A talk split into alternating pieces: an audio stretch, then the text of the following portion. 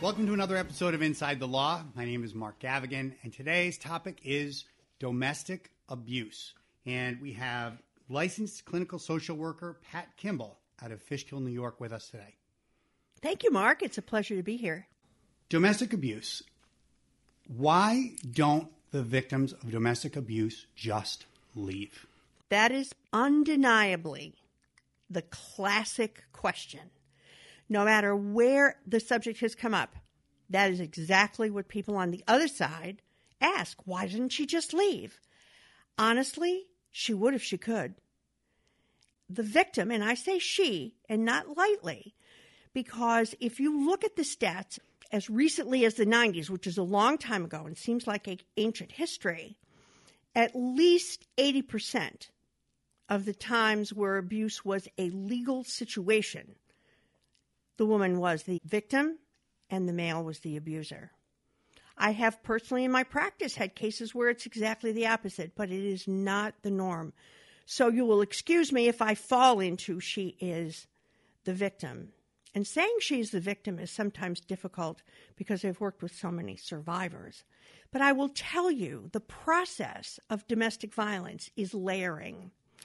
It begins as something as benign and wonderful and lovely as anybody's lovely beginning relationship, all butterflies and moonbeams and two people falling in love. And by the way, the age that they fall in love and end up in domestic violence is a non starter because it can be two 18 year olds, it can be 20 somethings, 30 somethings, and one of the fastest growing areas of domestic violence is in the population over 65. So the age range is not a factor in any way. But so let's say we have these two 20 somethings who fall madly in love and they decide they want to spend the rest of their life together. We'll make this as typical as possible. And so let's name them Susie and Charlie. And they get married and they are so happy and it's just wonderful and life goes on and everything is just delightful and the family thinks they are great.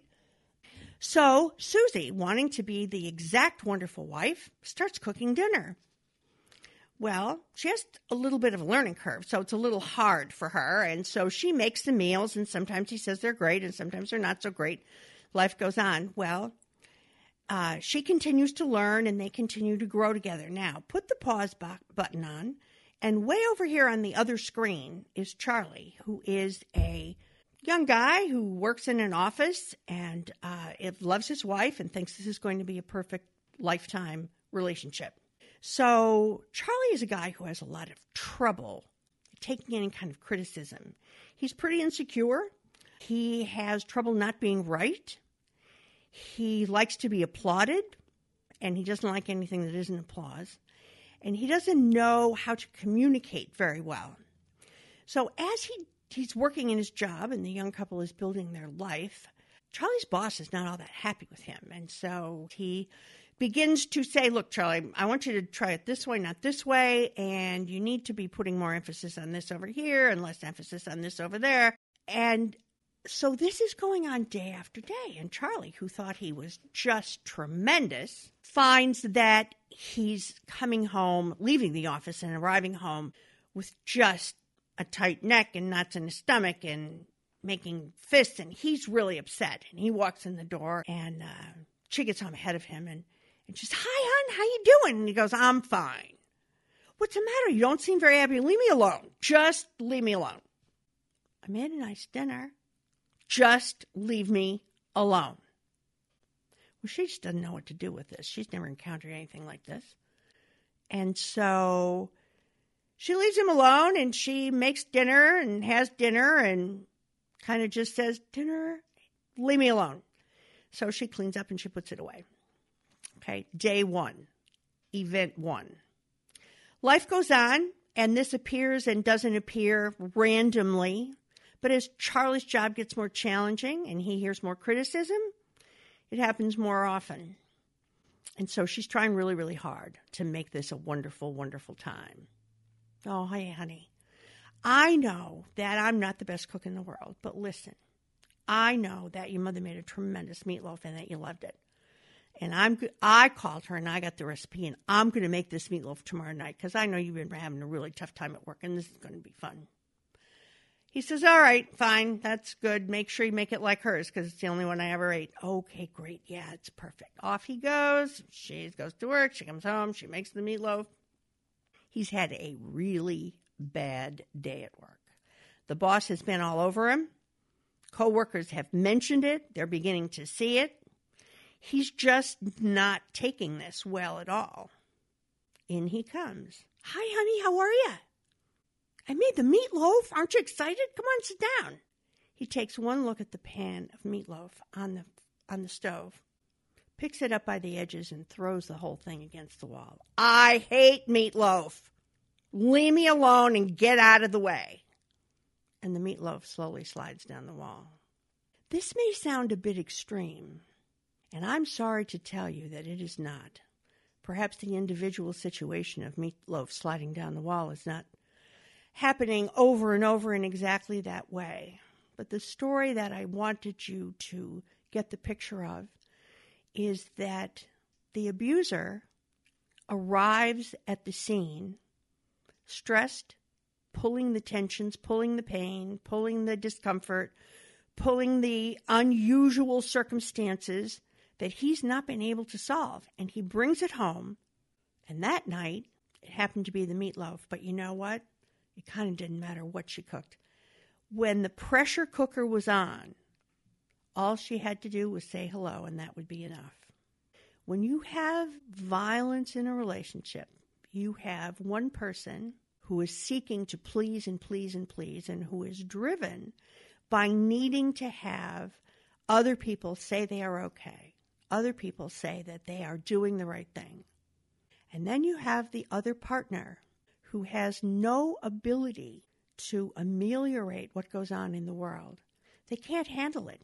If they're not praised, not lifted up, not made right, not applauded, they are so destroyed that they have to take that out on someone, and that's usually the partner. Now, of course, we know situations where there is violence on the children. It's it, it is probably, I would say, less than 50% of the time that the violence is perpetrated on the children and not on the wife, sometimes on both. It's a difficult situation no matter how you look at it, and it's very easy to demonize the perpetrator. Very easy because we all say, who could ever do that? And no one would ever do that. Well, it's one of the biggest kept secrets. Domestic violence is an equal opportunity employer. I've seen domestic violence come out of the most horrific ghetto, but I've also had domestic violence in my office in a very expensive three piece suit. So, by no means is this something that takes place only in lower income homes or in farm communities, rural communities. Oh no, it is truly, probably along with addiction, or perhaps even greater than addiction, an equal opportunity employer. And it's even more in the dark than addiction. There are few things that are kept as far in the dark. I want to understand someone's thrown the meatloaf against the wall. What happens in the following weeks Oh. months and years? Okay. So let's just take what happens the rest of that evening. It's very quiet. She's crying quietly, and he stomps out and goes down maybe to the nearest bar, maybe to the nearest coffee shop. Bar is not intrinsic, but generally there's uh, someone behind the counter can talk to him, and he arrives steaming. And she's sitting on the side of the bed or at the dinner table after she's cleaned the meatloaf off, off the wall and off the floor, and she's crying quietly. Now, one would think, is she going to call her mother? Is she going to call her sister?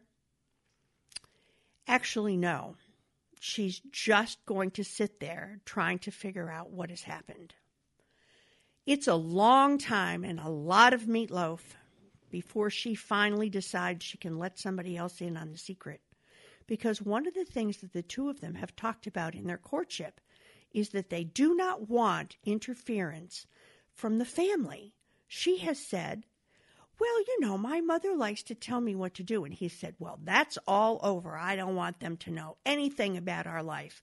and she hears that loud and clear. It's printed in her memory.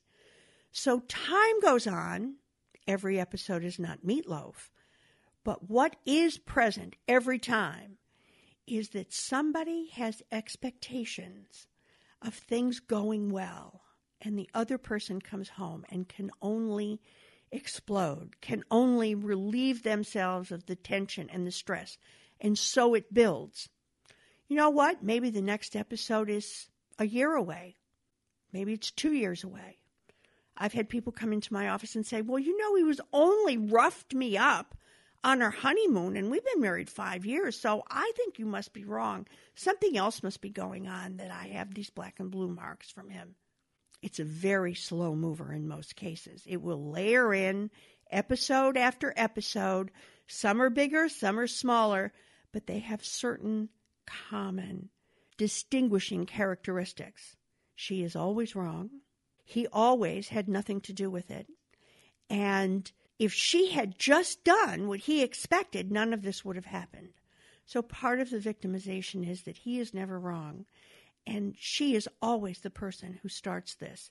Whether it goes on for years or whether she takes a deep breath after a short period of time, the way it ends is always by her slipping away. Is this guy going to the bar or coffee shop? Does that often end in a confrontation there? He knocks somebody's teeth out? Or is the wife always the outlet for this rage? Good point. Generally, in domestic violence, she is usually the only victim. He will sit at the bar or the coffee shop and talk to to some friends or somebody there about, you know, I love my wife. I don't know what I'm going to do about her. She's just not that bright. I all I wanted was to come home and you know just have a quiet house and no big deal and now I got all this expectation about she's done all this. You know, I just don't know what I'm going to do with her. Does anybody have any ideas? And you know, this guy is sincere. He really believes what he's saying. He believes that if he could just get her to listen to him, none of this would ever happen. This time and the hundredth time it's pretty much the same scenario. If he's driving home, here's where it might change. If he's driving home from work that day and somebody cuts him off, he's very likely to run them down and run them off the road. And I've seen it more than once. I did one time have someone who ran someone off the road, pulled him out of the car, and gave him such a terrible beating that I am not sure how the person recovered. So the idea is that on his way home, he has what we refer to as this bottled rage. And where the cork comes off depends on who, in his mind, crosses him first.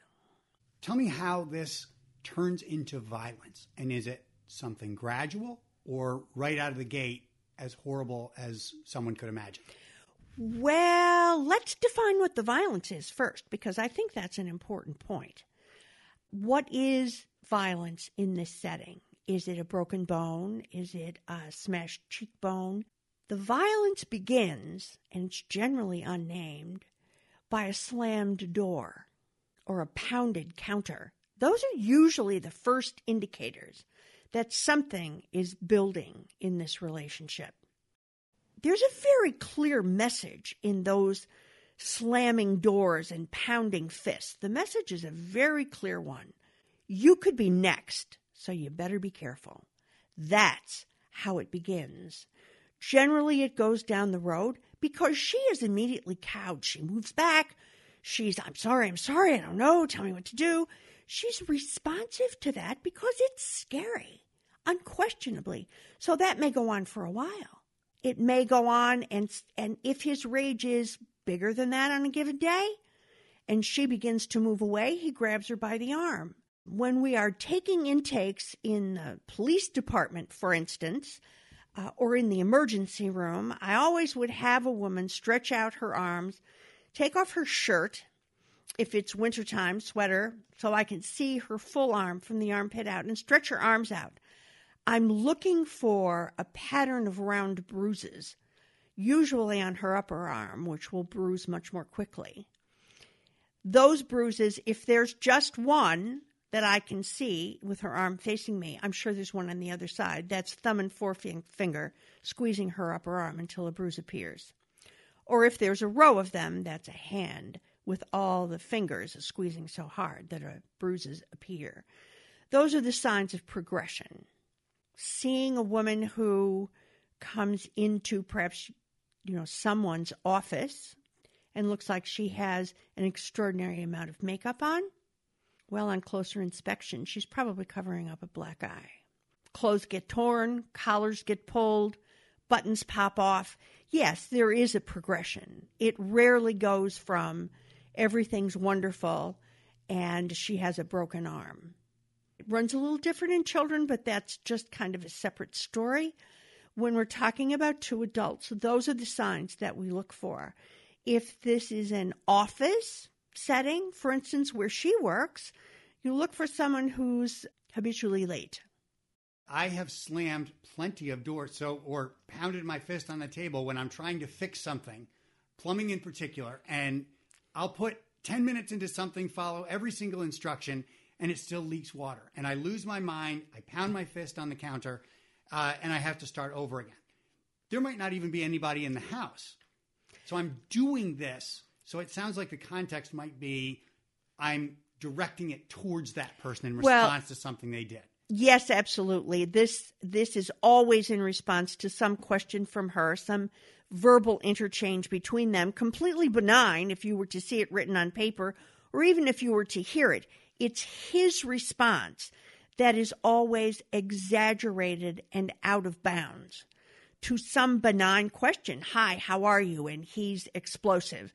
The point is that he brings his anger, his resentment, his stored up emotional pain and discomfort to the house and can't wait to dump it on her. All she has to do is say hello. There isn't anything that she says that is directly related to that out of context response. Is that pain and discomfort that he feels always generated outside of the house? Yes, pretty much always generated. It will be started outside the house. Generally, it began much further than the job and has personality characteristics to it. But the beginning is always outside the house, or the, the trip point is outside the house. If he's planning, for instance, for a big presentation on a given morning, the next day, say at work, and he comes home and says, I have this big presentation and I have to be up early and have to be ready. And and so you know how important that is. So make sure everything goes well. And everybody's yes, fine. She says, okay, I'll make sure.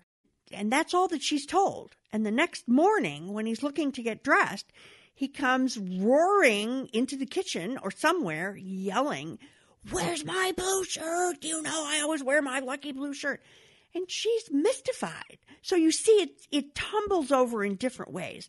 But he's he's a very poor communicator. So he doesn't understand how he needs to communicate with her to get what he wants. He has no and it's always backed up by his inability to have the tools to manage his own stress and his own anger and disappointment and worry and all those things that pile up together. Okay, and we're going to get further into that in a few minutes. Help me understand now how do things progress from door slamming and counter pounding to violence? And do they always? Some, does it sometimes just end here and this is what it is at its worst? Yes, that can be all it is, but it doesn't go away. And I think that that's an important point most of this kind of situation, when you're talking about how people function, inevitably grow worse. Now, it may grow worse over a long period of time. She may adjust to, wow, this is just how it is, and this is how he is. Wow, this must just be what it's like to be married. I don't know. And she accepts more and more. And the more slowly that this progresses, the more she accepts it. There is a concept in psychology called the frog in the pot. And that is that if you put a frog in a pot of boiling water and you turn the, the heat on very slowly, the frog will boil to death. He will not jump out of the pot because he doesn't really notice that it's getting warmer. And it's a classic situation in domestic violence because she doesn't really realize, unless it's huge and overt and very fast moving, but usually it is a very slow layering. Uh, he brings his stress home, dumps it on her. She goes and sits in the room, or she somehow internalizes it. She doesn't take it out anywhere. She knows better. The price for that is usually quite huge. So she just goes on, and as it gets worse over time, she simply adjusts to it. And many times it isn't until someone from the outside comes to visit and and is sees this that that person says to her, I can't believe you live like this. What are you doing being treated like that? Because it's been such a long, slow layering progression. Is the abuser consciously moving from slamming a door or counter to grabbing an arm as someone's trying to move away to shoving? Do they realize what they're doing? They don't necessarily realize that the progression is there. Remember, their progression is driven by their belief that she continues to uh, monumentally not do the right things. Now she's not doing this. Now she's not doing that. And his internalizing of that is really a reflection of how his how much more complex his own outside world is becoming. So how far do things go before this abuser realizes I have become a person who beats his wife and puts her in the hospital? Is there ever a realization on their own? I would have to say, in my experience, no. In my training, no.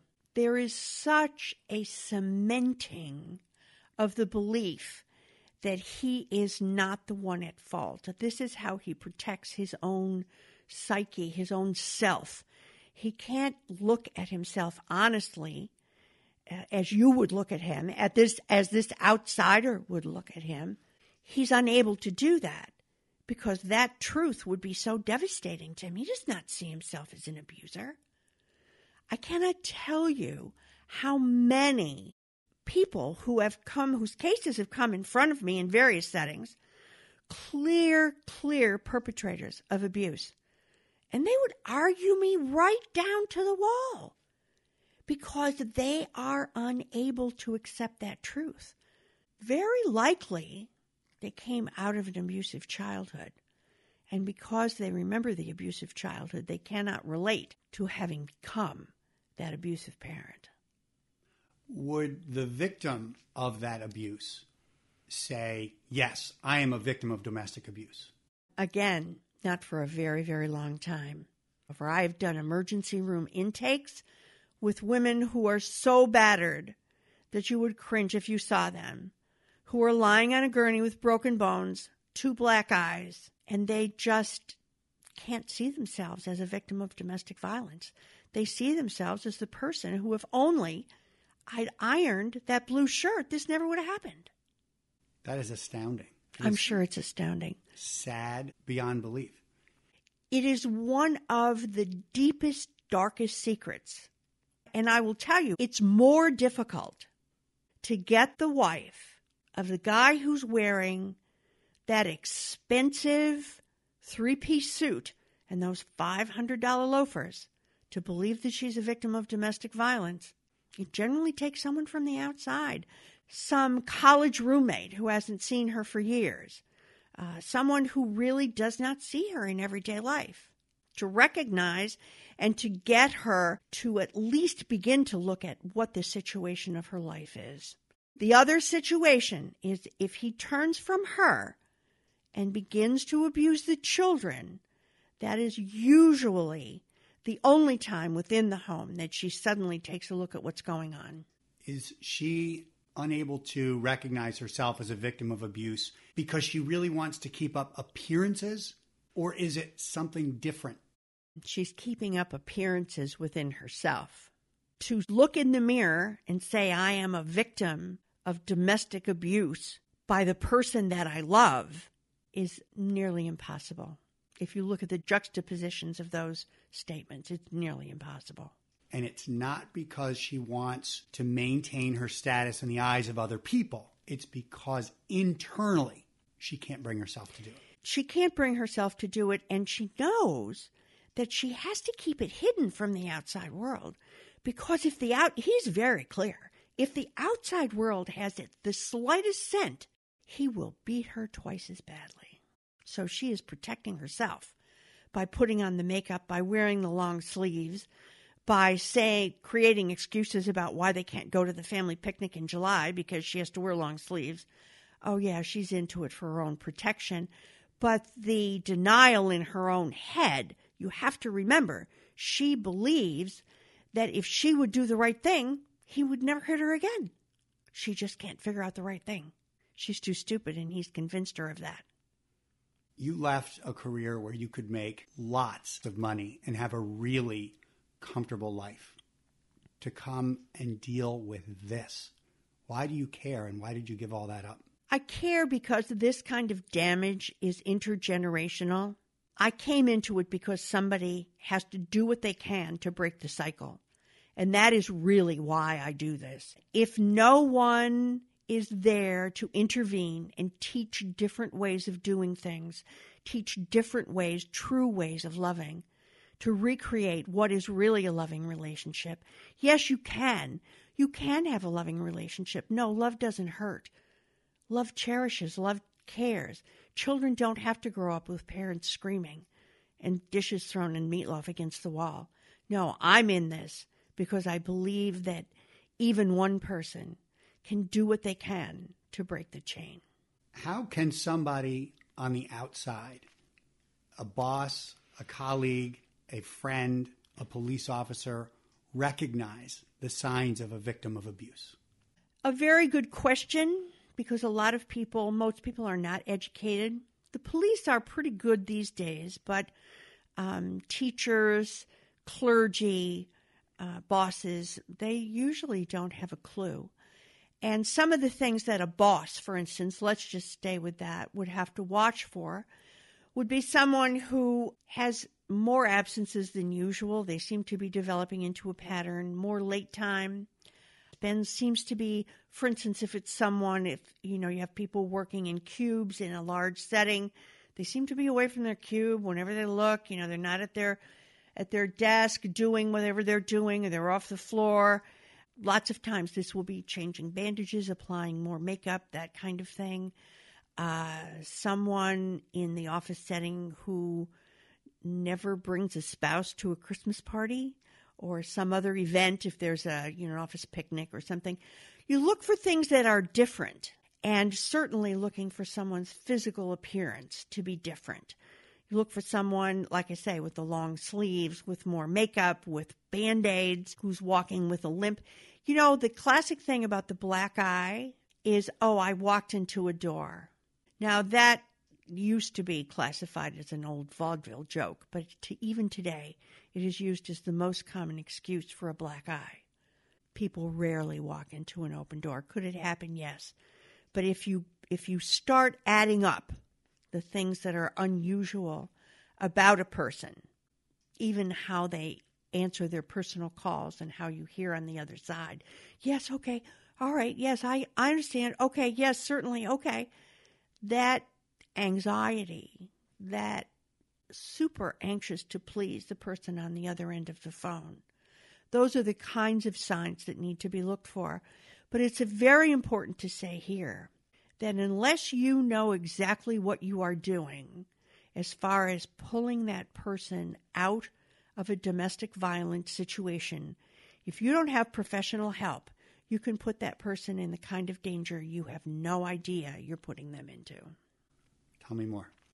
It's very important that she is on board for leaving. She has to be 100% on board that she is going to be ready to leave and that she can keep the secret until the time comes. Generally, if you suspect that someone is in a domestic violence situation, for instance, in your office, my first recommendation is that you call a domestic violence agency. Counties, county mental health will generally have someone that you could speak with. Can I talk with someone to uh, find out how I can help someone who's in a domestic violence situation? That's how you would get your foot in the door. And they will give you all of the help and instruction that you need. But I will tell you how it will need to look. I can tell you the story of a situation. Here was a young man who was in the army in Germany. He'd always had a bad temper. The army seemed to take care of that. So he was in, so he went to Germany, met a young woman, fell in love. She thought he was the, just the most wonderful thing. And uh, they got married. And because she was now a dependent of a U.S. Army personnel, when he was transferred back to the States, along she came. Now, she didn't speak English, but she totally adored him. And because they came back and didn't have a place to live, they lived with uh, they lived with his parents, and they lived in a small little took over one of the bedrooms downstairs, and there were other teenagers living in the house at the time, but it was a perfectly average, everyday American place. He was going to look for a job. This was fine. And so they lived there for about two or three months, and every now and then the siblings and the parents could hear some loud voices behind the closed door downstairs, but people have arguments. It seemed that they would just work it out. She would come to the dinner table occasionally with red eyes, but you know what? There was a lot going on there, and so the parents didn't think much about it. He got a job, they got an apartment um, uh, in the next town. They moved in, everything seemed fine. They came to visit. Sunday afternoon, barbecue. She seemed to have very, very red eyes and they looked very puffy.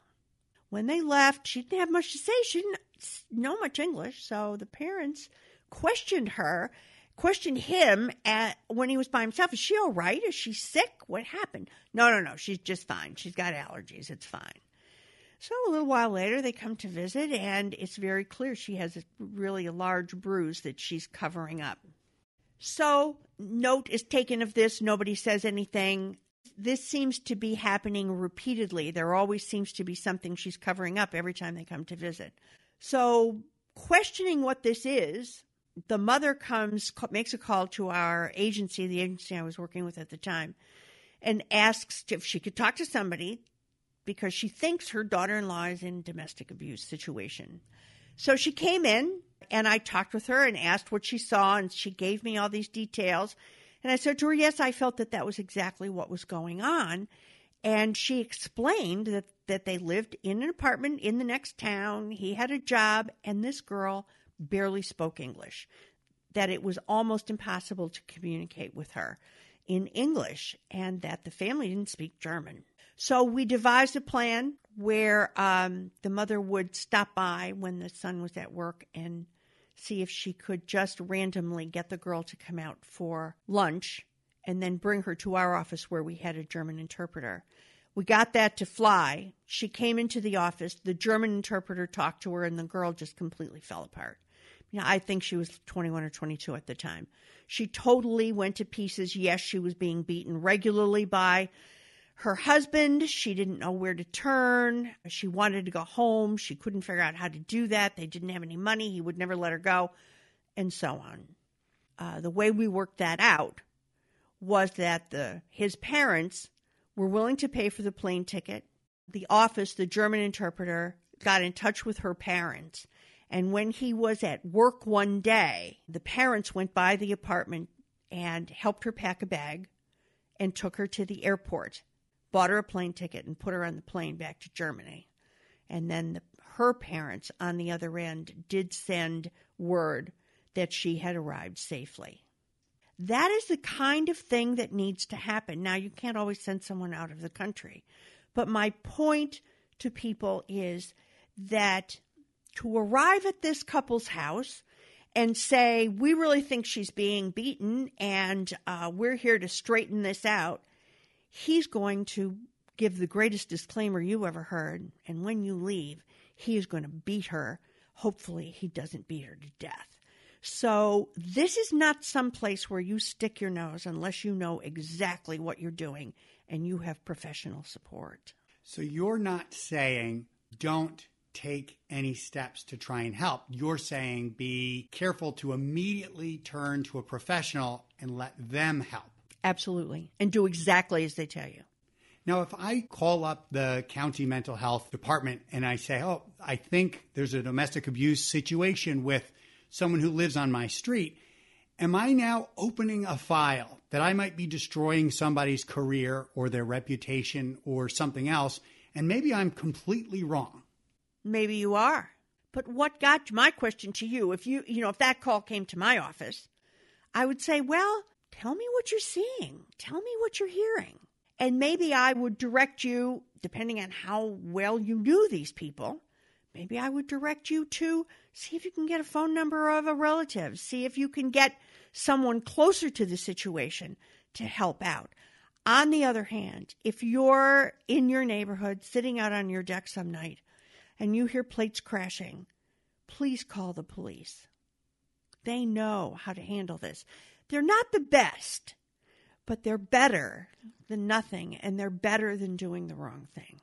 So, if the police were called in that situation you described before today, what would the police do and what should they do? Uh, generally, what the police will do is they send two officers always, and they separate the couple immediately. Hold on. They have two officers for what reason? Oh, there are always two because in domestic violence, you can't send an officer into, they don't know what they're coming into. They don't know how violent this might be. Uh, they would never send a single officer to a domestic violence call.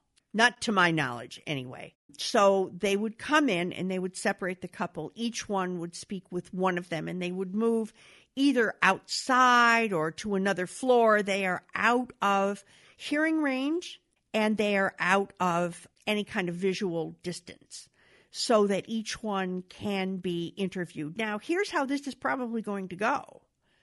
He is going to deny they're just having an argument. It's ridiculous, these nosy neighbors. And she is probably going to deny as well. They will ask her, Do you have a friend? Can you go to somebody's house for overnight? Can you just, until this cools down? There, and sh- unless she's willing to press charges, they're not taking him away. They're going to try and get one or the other of them to go to somebody's house and cool off for overnight. And they'll put it on the blotter. It is very rare, and after many, many calls, that she is willing to press charges. You need to understand, even if she leaves him and goes to a shelter, she's most likely going to be back within 48 hours. The average woman leaves a domestic violence situation 22 times before she actually leaves him permanently. Why? Especially if it takes so much for her to ever admit that there's a problem. Now she has to do it 22 times. Why, once she's admitted it, is she still going back? She believes it's her fault. There is something called learned helplessness. She believes that she's at fault and that if she would just get it right, and that she loves him. She loves him. If he's such a good guy, you just don't understand. He has a lot of problems at work. He has people don't understand him. I just did the wrong thing. I asked the wrong question today. If only I would get it right. I can't live my life without him. And there are other things that keep her going back as well, which I don't even know if we have the time to cover here. And that's that's more of the emotional side and the economic abuse. Let me talk about the economic abuse because it's an important factor about why she goes back. In a domestic violence situation, she is moved to be less and less powerful, more and more powerless within the relationship. So, what do you mean by that? Well, she doesn't have her own checkbook. She doesn't have her own checking account her name isn't on the checks. He handles all the money. If she's working, her paycheck goes directly into his account. The underlying feature in a domestic violence relationship is that it is about and defined by power and control. He is in power and he is in full control, and that is the only time that he is comfortable. And so he makes sure that she doesn't have power over anything. He buys her clothes. He decides exactly what she's going to wear. He decides where she will work and how many hours, who she will be friends with. She doesn't have outside friends, and he gradually peels her family back. I don't like your aunt. We're not going to your mother's. She doesn't like me. We're not going to your family's for Thanksgiving until she is so isolated financially, relationally, and emotionally that there isn't any other world but him. I would encourage you to go to the supermarket some Saturday evening, oh, sometime between say 5:30 and 7:30 on a Saturday night because there are a lot of people who get paid on Saturdays. Just kind of walk up and down the aisles and look for a family. Look for a man and a wife and a couple of kids. And the kids aren't running free. They're all kept very close on. And maybe the little ones are in a separate cart, but everybody's right there. Put your hands on that cart. And she is taking the things off the shelf that he tells her to take off because he knows what they're going to eat. And if she says, Oh, look at this. This is a different kind of jelly. Maybe we should try this. I don't like that. Oh, okay. And his flavor goes in the cart. Kids kids don't ask for anything. When have you been in a supermarket where kids don't ask for anything? These kids don't ask for anything. They come at that hour because he's been paid. They come at that hour because she won't ever be coming by herself. And when they get to the checkout counter, only his name's on the check. So that's part of the power and control. You see, there's a lot of layers to this. So even the best trained, well intentioned police officers walking into a domestic violence situation are really limited Absolutely. in terms of what they can do. Absolutely. The, their best, this is a terrible thing, but their best shot is if she's beaten so badly that they absolutely have to call an ambulance because that's the way they're going to get her out of there. Might she go back? Sadly, yes. But that's how they at least get her separated from him and get him into um, a place where they can press criminal charges. It's a very, very sad situation. And of course, our criminal justice system is designed so that guilty people will go free to be sure innocent people are not found guilty. Absolutely. So, with that in mind, how should the law change, or should the law change, so that we can prosecute domestic abusers more easily? I'll tell you, I I'm not a student of the law, so I can't say exactly how the law should change, but I'll tell you what needs to change. And I've watched it over the years change in the county that I live in. Um, what you need is is a district attorney in your county who understands how severe and how dangerous domestic violence is because that is the person who then puts in a separate office of advocacy out of the DA's office for solely for domestic violence. That is the person who rallies the community to create good shelters, who rallies the community to put up rehabilitation programs for the victims and for the perpetrators uh, so that there actually can be change, so that the change actually happens. That's where it needs to start. Because if it starts at that place with the district attorney, the trickle down is tremendous. What would you encourage those police officers to do differently than what they do right now in these situations? Actually, I think that if they can convince the victim, if she doesn't need hospital care, to go to a shelter for 24 hours. And I'm not talking about a homeless shelter, I mean a battered women's shelter. If if every and maybe this is the law, I don't quite know how that works, but if it was necessary on every domestic violence call that the victim go to a domestic violence shelter for 24 hours and he be in a situation where he has to meet with a counselor for 20 uh, you know in a 24 hour period, some kind of cooling tank or something, I think that we could make some more progress. And by progress, I think the first thing that would crack under that kind of situation would be that she would see she could actually have support. There would be people around her. She could actually be protected from him. And then you reach him. They are very, very difficult to treat. And the treatment needs to be extensive and deep. It's a shame there is not some sort of a breathalyzer to indicate that this is a domestic abuser. Yes, it certainly is because I will tell you that they are that they are impossible to spot in the general population. It is kept so close and their own way of protecting themselves is to create such an isolated situation. I mean, there have been major cases really involving death when it's up in the papers. People are shocked. You hear people all over town going, Can you believe that? Who would ever think he was? Because it's just one of those underground things. So if I live in a neighborhood with 40 other homes, in how many of those are there likely to be domestic violence situations? Uh, I don't know what the stats are on that. I really don't have any idea. I would say you're probably going to find some kind of abuse in, I would say to you, 25% of those houses. You may find severe abuse. It wouldn't surprise me if you found severe abuse in 10%. Is there any kind of a kinship amongst abusers? Will they recognize one another? Unfortunately, the place where you'll see that kinship is among men, you know, that guy kind of stuff, sitting at a bar or at a bowling alley or uh, ball games, that kind of guy sort of situation where they will commiserate about their stupid wives. Yeah, she can't even iron the shirt I need. I can't believe it. But I work with her. You know, I love her. We do the best we can. Yeah, mine too. I have never heard of a situation where a non abuser would commiserate and support that kind of a conversation. So, yes, that's where they find each other.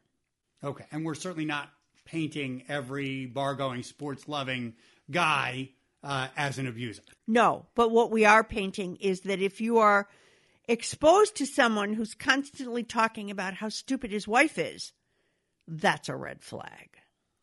I want to go back to the story about the young woman who returned to Germany.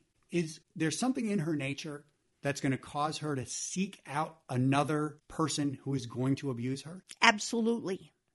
That's an excellent point. And I have to give a disclaimer about that and about the abuser because it is true in the character of individuals that if you come out of a particular situation, relationship, and it has ended badly, if that person does not receive therapy treatment to change their profile, they will simply go on to have the same relationship with a person in a different body. And that goes for both people. So yes, she's she has a setup unless she has a tremendous amount of really good treatment, individual and group with other battered women she will most likely fall prey to another abuser. Usually it won't be a physical abuser because she's got all those red lights down. But it could be a sexual abuser, an economic abuser, most likely an emotional abuser. But yes, unless she receives treatment, she's set up to directly go into another um, disastrous relationship. And so is he, by the way. So, for this next series of questions, I would like you to consolidate your 10 years of education and your 25 years of professional experience into a three or four minute response. Tell me about an abuse victim and what is in that woman's makeup that causes her to need this kind of person, to seek this abusing person out. And then what is it that can actually change her in counseling and, and what other things can be done to truly change the type of person she seeks out and responds to? Um, she is a people pleaser. She very much wants to be recognized by men. She very likely was either grew up. The easy first answer is that she grew up in a domestic violence home. And this is what she how she watched her mother be treated and she figured this is just how it goes. That's a very that's a very common denominator.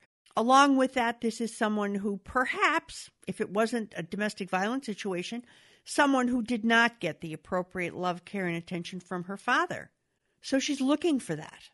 That attention from the father to the daughter, from any parent to any child, but if we're talking in this particular aspect, is extremely important for her to build her own self esteem in ways that she can relate as an equal as she grows up. Fathers draw daughters up to equality, and how a father treats a daughter is very much what she expects and what she looks for and what she is comfortable with. When you say the attention from her father, the love, what's missing? Walk me through a scenario where there's this, I don't know if it's like a giant hole in this young woman's heart. Well, I'll tell you how that can, how that, well, let me give you a scenario. That's probably easier. A young woman, child, young girl. Dad works during the week. Uh, mom works on the weekends. So dad watches her. Let's even let's even make it that she's an only child. Could be siblings, but let's just go with an only child for the moment. So dad's in charge of caring for her on the weekend. Let's say she's um, six, seven, eight years old, like that. Mom works on the weekend. So dad um, will see that she has her cereal for breakfast um, and her peanut butter and jelly for lunch, and mom's home for dinner. But in between, he's in his workshop. Got a workshop in the garage, does woodworking as a hobby, and that's where he is. And if she wants to come out and be there, he goes, No, no, listen, there's too many tools in here. Go inside, watch your iPad, just play with your dolls. Don't, you know, I'll, I'll be in. You hungry? You need anything? No, I'm good. That kind of scenario. And if you take that over an entire growing up where a father just doesn't interact, um, father doesn't do any of the drop offs, pickups, doesn't uh, know any of her friends really she doesn't and the mom does all these things let's just assume that the mom's super mom and does all these things and you know picks up the friends and has the birthday parties. It's a birthday party for the little girl. Dad's not around. Oh yeah. My husband had to work. He's off somewhere with some friends. Couldn't be bothered. I guess that's really the catchphrase that dad couldn't be bothered. But most of the time a lot of the time it's not just that, it's an abuse situation where mom is being violently abused by dad. No, on the contrary. It is more often that she will end up with an abuser when she has a father who ignores her because the the sheer numbers of abusive households are not that high. I mean, you know, if we talk I don't know, I hate to throw out numbers. I maybe let's just broadly throw out the number. If it's 10% of the general population, 10% of the couples are domestic abusers. Well, remember, they don't all have kids. Um, all those kids are not girls. So, no, it is not most likely. That's certainly the number one most hottest button, let's put it that way, for her to pick an abuser. So, a boy and a girl grow up in a household where there's domestic violence from the father to the mother. The girl is likely to grow up to seek out an abuser, and the boy I guess, will grow up to potentially be an abuser. The odds for him to be an abuser are very, very high. Uh, it's generally one or the other. It's generally black and black or white for each of the children, each gender. Either they become or seek out an abuser, or they are so wildly and completely at the other end of the spectrum. And I have seen men who grew up with a father as an abuser who ended up marrying an abusive wife it's so ingrained. It's very without therapy, it's it just runs its own show. So tell me please about how therapy can change what in the scenario we talked about before, what this young woman returning to Germany is looking for, what she's desperately in need of in her relationships. How, how does therapy change that? Well, to begin with, the the overall goal for for therapy in this situation and all situations is to look inside, to have the help to look inside the person and build up the places inside the person that are deficient, that haven't been fully nurtured and grown and brought to the front. So the the person in therapy brings themselves to full adulthood and to full realization of who they are as an important human being. That's the goal. And once that happens, when you have a person, let's just take this young woman, once she goes through the painful process of understanding how she got where she is, and then the work of changing the way in which she thinks and feels about herself, comes to understand that she is a valuable, important, precious human being to herself and then to the world. That's the goal because then anybody who tries to tell her she's anything different has no place to hold on. Now, walk me through the same thing on the domestic abuser side. What is this person lacking? What causes them to become a person who will beat this person they love to within an inch of their life? There are a lot of characteristics, and it's very difficult to pick one thing out. First of all, you have you have a category of abusers who are sociopaths. And the, the, that's a characterization, a personality malformation that creates a person who has no guilt. So that's at one extreme end. Okay, okay, so a sociopath is someone who has no guilt, no conscience, none whatsoever. Um, the the best personification of a sociopath I ever saw was Hannibal Lecter in the movie Silence of the Lambs. Is that the extreme edge? You bet. But there you have it. No conscience whatsoever. So some abusers are that.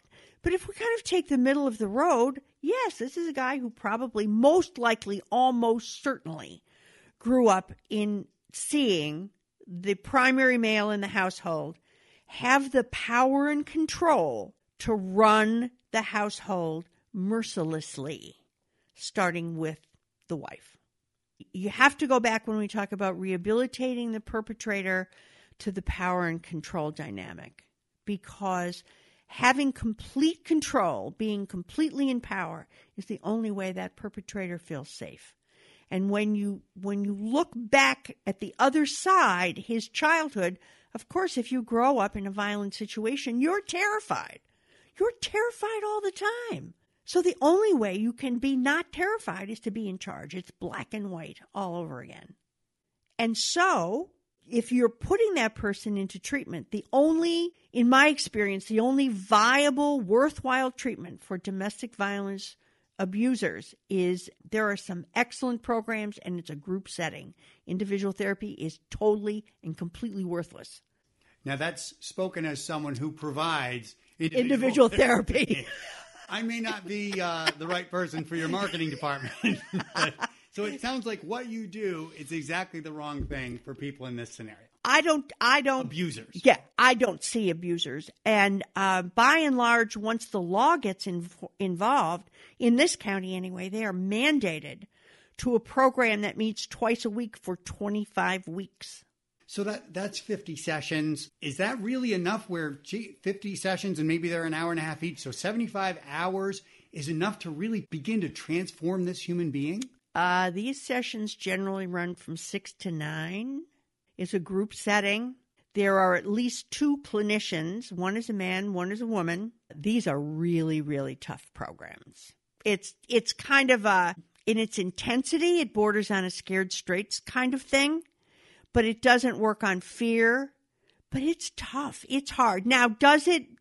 I don't know of any stats that that I could pull on to say after this program they're never involved again. My feeling is they come out of that kind of program and relocate geographically. So I really don't know what happens to them, but I do know that anything less than that kind of a program just sends some other woman to the ER. There's no shortage of women who are primed to get into a domestic violence relationship. What is it about a group setting for the domestic abuser that is so much more effective than individual counseling. Group treatment in this case is so wildly effective because you have you have to remember so let's say I think that the I think that the quota for that particular group is 20. So you've got 20 men in there. They are varying in age, economic situation, they they're in all kinds of ways. I mean, you got that eight hundred dollar suit; those five hundred dollar loafers are sitting in there next to the carpenter, next to the plumber, next to the bus driver, next to the middle manager from IBM.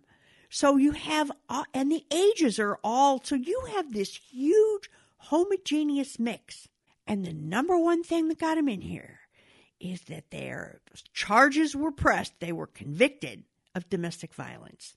So you're going to get and the the scenarios that come out and how you will behave and each person is given is given a scenario and and the counselor will be the per, you know will be the the person who's poking the bear.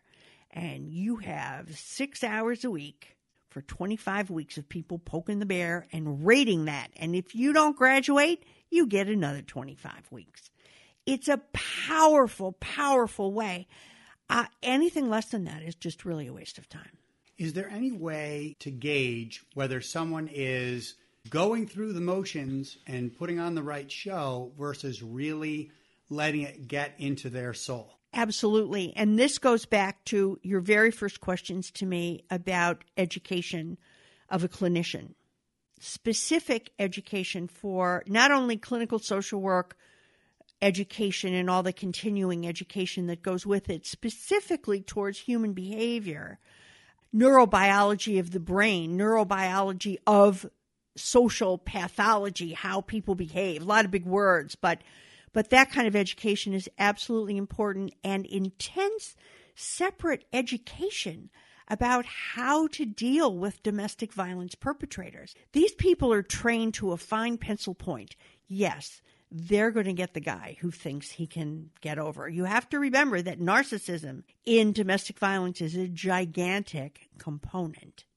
Tell me what narcissism is and then please explain why. Okay. Narcissism is one of the personality disorders in the spectrum.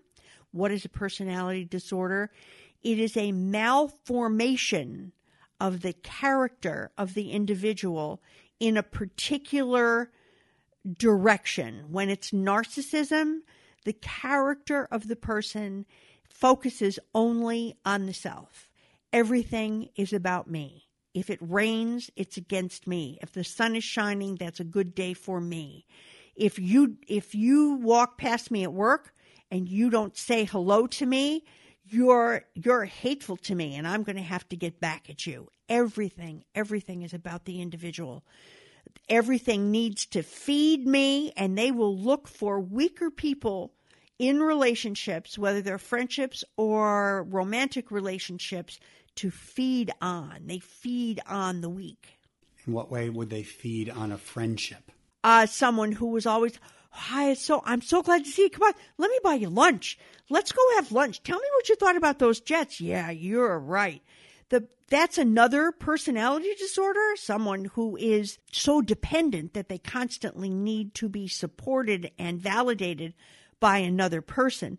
The match of a dependent personality disorder and a narcissist is domestic violence made in heaven. What are some of the uh, crossovers where you'll very often have a domestic abuser who is also an alcoholic or is also a drug addict or is also a gambling addict or has been a victim of sexual abuse himself? Uh, very often you will have him a victim of untreated an untreated victim of sexual abuse. That's that's kind of uh, that's so damaging. Sexual abuse, particularly child sexual abuse, is so damaging on the persona that you nobody survives it intact. The only thing that redeems a person, that salvages them, is uh, treatment. So yes, you will very often have someone who is a victim of childhood sexual abuse. Alcoholics are very commonly abusers. Very commonly, it is very often an outgrowth of advanced uh, alcohol dependence. Uh, very often starts in alcohol blackouts and then goes on from there. Drug addicts as domestic abusers are categorized by kind of drug. And very often in the pro- progression of drug addiction, it gets to be anything and everything. But drug addicts are much more interested. If you get between them and their drug, that can be problematic. But they're very, they turn very much inward. Uh, that's why we have crack houses and cocaine and things like that. Opiates. It's it's a different kind of category. So not as often drug addicts. If you get between the money and the drug addict, could be abusive, but it wouldn't be the same kind of pattern. Alcoholics are very, very much in that mode. And I find myself feeling so infuriated at the idea that someone is beating their wife and then not that it excuses it, but if I if I'm tracing that all the way back to gee, maybe that was a seven year old boy who was sexually abused or something. You know, it's that chain goes on, and on the one hand, I'm furious, and on the other hand, I'm sympathetic. And that's really the appropriate feeling, both of them, because it's hard to say that that there was never a, a you know pre-existing event. Um, I have almost always found. I would say that when someone has stayed with me long enough, I've had enough time with them, regardless of whether they were the perpetrator or the victim. We always get to to some events, some settings, some background that set the stage for this. So yes, that is the ideal set of emotions is the rage that this could happen and then the disbelief and the rage that something happened to them. And I want to cover one other thing that I think is very important about the victim. And I just spoke lightly about it before, but I want to explain it because it's important. It's called learned helplessness, and it goes back to all the stages of why she doesn't leave and why she ends up there until she's, in some cases, laying bloody on a gurney or worse. Um, learned helplessness is the occurrence on the victim of how the perpetrator continually works on the mind of the victim to convince them that they are intrinsically worth absolutely nothing and that they can do nothing. He's, his verbiage is very often, Who would take you? Yeah, you think you're going to run away from here? Who would take you? Look at you. You're a mess. You can't even iron a blue shirt. Who do you think is ever going to want you? Your family never even calls you, right? So who would be interested in you? Uh, get a job. Look at that. You couldn't even keep a job at the drugs. You see the kind of thing that it builds in. And so when people say, why doesn't she just leave? I mean, that's all she's been hearing is that she could not survive without him, which, by the way, is one of the reasons that she goes back 21 times before someone finally, hopefully, reaches her and she stays away. I'm going to mention uh, occupation. And I'd like you to just take 30 seconds or a minute if you have anything that you would say about people in that occupation. And it's either with respect to in doing their jobs or in how their jobs might affect them as potentially being a domestic abuser or victim of domestic abuse. Okay. Corrections officer. Very high possibility to be an abuser because uh, corrections is probably the most difficult. It's far more difficult to be a corrections officer than it is to be a cop uh, because it is such a confined area and the prisoners are are in such a confined state const for such a long time. And we're talking about people who are in prison for life, 25 years, you know, maximum security. So um, the corrections officer is constantly being bombarded, taunted. So it's very, very, they store a lot. Let me put it that way. A corrections officer stores up a lot. They're very macho in my experience. I've had any number of them. I've done work in the prisons. Um, they're a very macho kind of lot by and large. And, uh, and therapy doesn't come easily to them, and they don't have a lot of ways to blow off steam. So I would say that yeah, they're in, they're certainly in a danger zone. Stripper. Not particularly a victim. No. Um, when a stripper works, they're generally not a prostitute. They're a stripper. Um, many strippers consider themselves artists uh, in the way in which they strip, or pole dancers, much the same thing. Uh, they're very much in, in control. They don't like anybody telling them what to do. So uh, strippers are not necessarily victims. Successful entrepreneur. I would say that a successful entrepreneur is probably pro- probably has some, uh, definitely has some place on the ladder because there's a lot of stress to being successful, whether you're an entrepreneur or um, whatever your your successful business. There's a lot of stress, and again, successful people tend to internalize that they no one can help them, nobody needs to. I'm really fine. I got it all taken care of. Don't interfere. Leave me alone. I got this. So that makes them a candidate. Police officer. Police officers, again, carry a great deal. They know a lot. Again, power and control. A police officer has to be very, very efficient at power and control.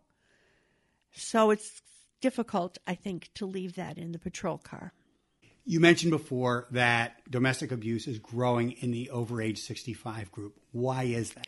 That is because the older people get, the less visible they are in the community, the less interested people are in them. Um, particularly, they retire. We're a nation where our identity is what you do, not who you are. And when that what you do, whether you are a Metro North engineer or conductor, or whether you are a CEO, when that's gone, you don't know who you are. And that's not gender specific either, by the way. Frustration is a major factor in the elderly. Increased alcohol use is a factor. Few outlets, nobody listening to them, not enough activity, not enough exercise. Those are all factors that lead to high tension in the relationship. And nobody's going to talk. One last question before we go. I'd like you to speak to any person out there who's listening who is a victim of domestic abuse. I want you to speak to them and tell them what to do. The first thing to do if you are having this realization that you're in a relationship that is centered on power and control, you need to carefully look in the mirror and state that you are important and that this is not how you want to live. And then quietly, carefully, and leaving no evidence behind you, begin to investigate where the nearest battered women's shelter is. Oh, yes, takes your breath away that I could be a battered woman. Yes, you are a battered woman. Take the steps so you don't have to be a dead one. Look for the shelter, get the help, speak to mental health or the shelter, and they will help you to create a plan. If you feel that your life is threatened, then keep a package of a change of clothes and a few dollars in your car or at your office so that if it gets bad, you can leave and you don't have to come back. So that you can leave, go to a shelter, and have the help that you deserve. Love does not hurt. Go where the love is. And I want to thank our wonderful guest, Pat Kimble, licensed clinical social worker in Fishkill, New York. You can reach her at patkimble.com, P A T K I M B L E.com. And it has been so wonderful. Thank you very much for your time and expertise. Thank you so much, Mark. It's been a real pleasure to be with you.